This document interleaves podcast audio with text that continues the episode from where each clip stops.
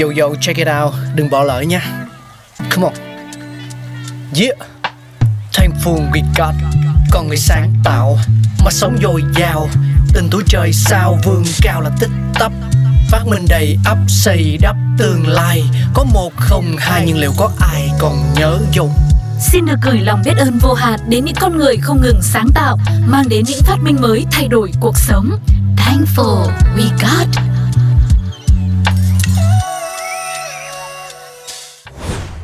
Đôi tất mà thiếu là chân lạnh liền, đã thế lại còn làm đẹp thêm cho con người nữa cơ. Cùng khám phá lịch sử của đôi tất nhé.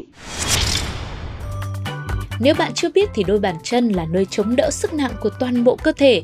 Theo các số liệu nghiên cứu, chúng tiết ra khoảng 0,12 lít mồ hôi trong một ngày. Vì thế, những sản phẩm để chăm sóc cho bàn chân luôn được chú trọng và một trong số đó chính là tất hay còn gọi là vớ.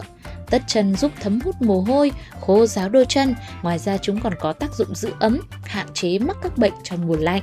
Từ tất chân vớ thì xuất phát từ tiếng Anh cổ sock, có nghĩa là một loại dép đi trong nhà. Nó được bắt nguồn từ chữ soccus trong tiếng Latin. Tất chân đã phát triển qua nhiều thế kỷ, những mẫu sớm nhất được làm từ da động vật và buộc xung quanh cổ chân.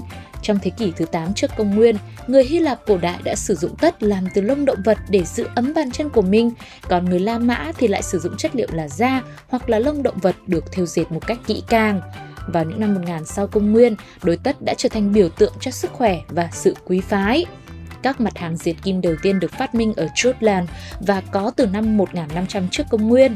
Những mặt hàng diệt kim giống như tất sớm nhất được tìm thấy trong các ngôi mộ của Ai Cập ở Antinopolis và có từ khoảng năm 500 sau công nguyên. Sau một thời gian dài thì tất đã là một đặc quyền của người giàu vì việc sản xuất là một bí mật của các bang hội. Đến thời Trung Cổ, quần và tất cùng tạo thành một mảnh quần áo. Sau đó, tất trên quần được thay đổi thường xuyên hơn vì chúng trở nên bẩn nhanh hơn. Cuối cùng, đôi vớ đã trở thành vật phẩm hoàn toàn độc lập so với trang phục quần áo. Một người Anh tên là William Lee, sinh năm 1550 tại Nottingham, đã phát minh ra máy dệt kim vào năm 1589, làm cho vải dệt kim dễ sản xuất hơn nhiều. Nữ hoàng Elizabeth đệ nhất đã nhận được một đôi tất đen từ Lee, nhưng từ chối cấp bằng sáng chế cho phát minh này do quá kinh hoàng vì hình thức thô thiển của đôi tất và sợ nó sẽ lấy đi việc làm của người dân. Nhưng vua Henry đệ tứ của Pháp thì đã đề nghị hỗ trợ tài chính cho Lee. Vì thế, nhà phát minh đã chuyển đến Rouen và xây dựng một nhà máy tất ở đây. Chẳng bao lâu, những người Huguenot đã đem máy dệt kim đi khắp châu Âu. Sau cuộc cách mạng công nghiệp, tất chủ yếu vẫn được làm bằng len, trở nên dễ dàng hơn, rẻ hơn để sản xuất, lan truyền được sức hấp dẫn của nó trên khắp xã hội châu Âu. Hầu hết những đôi vớ, cả quá khứ và ở hiện tại thì cũng đều được làm bằng len đúng không ạ? Chúng ta có nhiều loại vật liệu rộng hơn so với trước đây, từ vải cashmere cho đến vải merino, ờ, đến pima và bông cốt đông nữa. Tiếp đó, phát minh ban đầu của William Lee đã phát triển hơn. Từ đầu thế kỷ 19, các khung đan tròn đầu tiên đã được xuất hiện, cho phép một quá trình cơ giới hóa. Hậu quả là nhiều thợ thủ công tại gia cũng mất việc làm và nhiều nhà sản xuất sa thải các nhà công nhân làm tất. Cuối cùng, khi vật liệu rẻ hơn được sử dụng và sản xuất tại nhà máy tiên tiến, tất đã trở thành hàng hóa đại chúng đối vớ thì được tạo ra từ nhiều nguyên vật liệu khác nhau.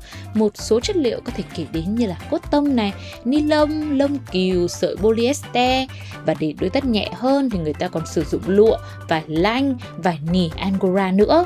Chuyển biến lớn tiếp tục thì xảy ra vào năm 1938. Đây là thời gian mà ni lông được phát minh. Nó tạo nên sự khởi đầu cho việc trộn hai hay là nhiều loại sợi trong quá trình sản xuất tất chân. Từ đó cũng bắt đầu một câu chuyện thần tiên hơn bao giờ hết đối với thế giới phụ kiện của người phụ nữ. Bóng như lụa, mềm mịn như tơ nhân tạo nhưng lại khó bị thấm ướt. Ngày nay cùng với sự phát triển của công nghệ hiện đại đã có nhiều hơn các chất liệu như là tất nano, tất than hoạt tính, màu sắc cũng đa dạng, nhiều đôi tất còn có kết hợp hoa văn, họa tiết lạ mắt khác nhau, có kiểu cổ điển, có kiểu thể thao, có kiểu ờ, thời trang dạo phố hay là những loại tất chuyên dụng nhằm phục vụ cho những yêu cầu sử dụng khác, ví dụ như là chống thấm nước, chịu nhiệt, chống cháy, chống axit vân vân. Đấy quý vị thấy không, một đôi tất, một đôi vớ nhỏ bé như vậy thôi nhưng nó cũng đã phải trải qua một quá trình trình lịch sử rất là dài cho đến tận ngày nay khi mà chúng ta vẫn đeo nó trên đôi bàn chân của mình. Đó là những thông tin về đôi vớ trong Thankful We Got. Mọi người có biết thêm thông tin nào khác không? Hãy hãy kể cùng với chúng tôi nhé. Còn bây giờ thì Sugar xin chào và hẹn gặp lại. Bye bye! Các bạn đang nghe Radio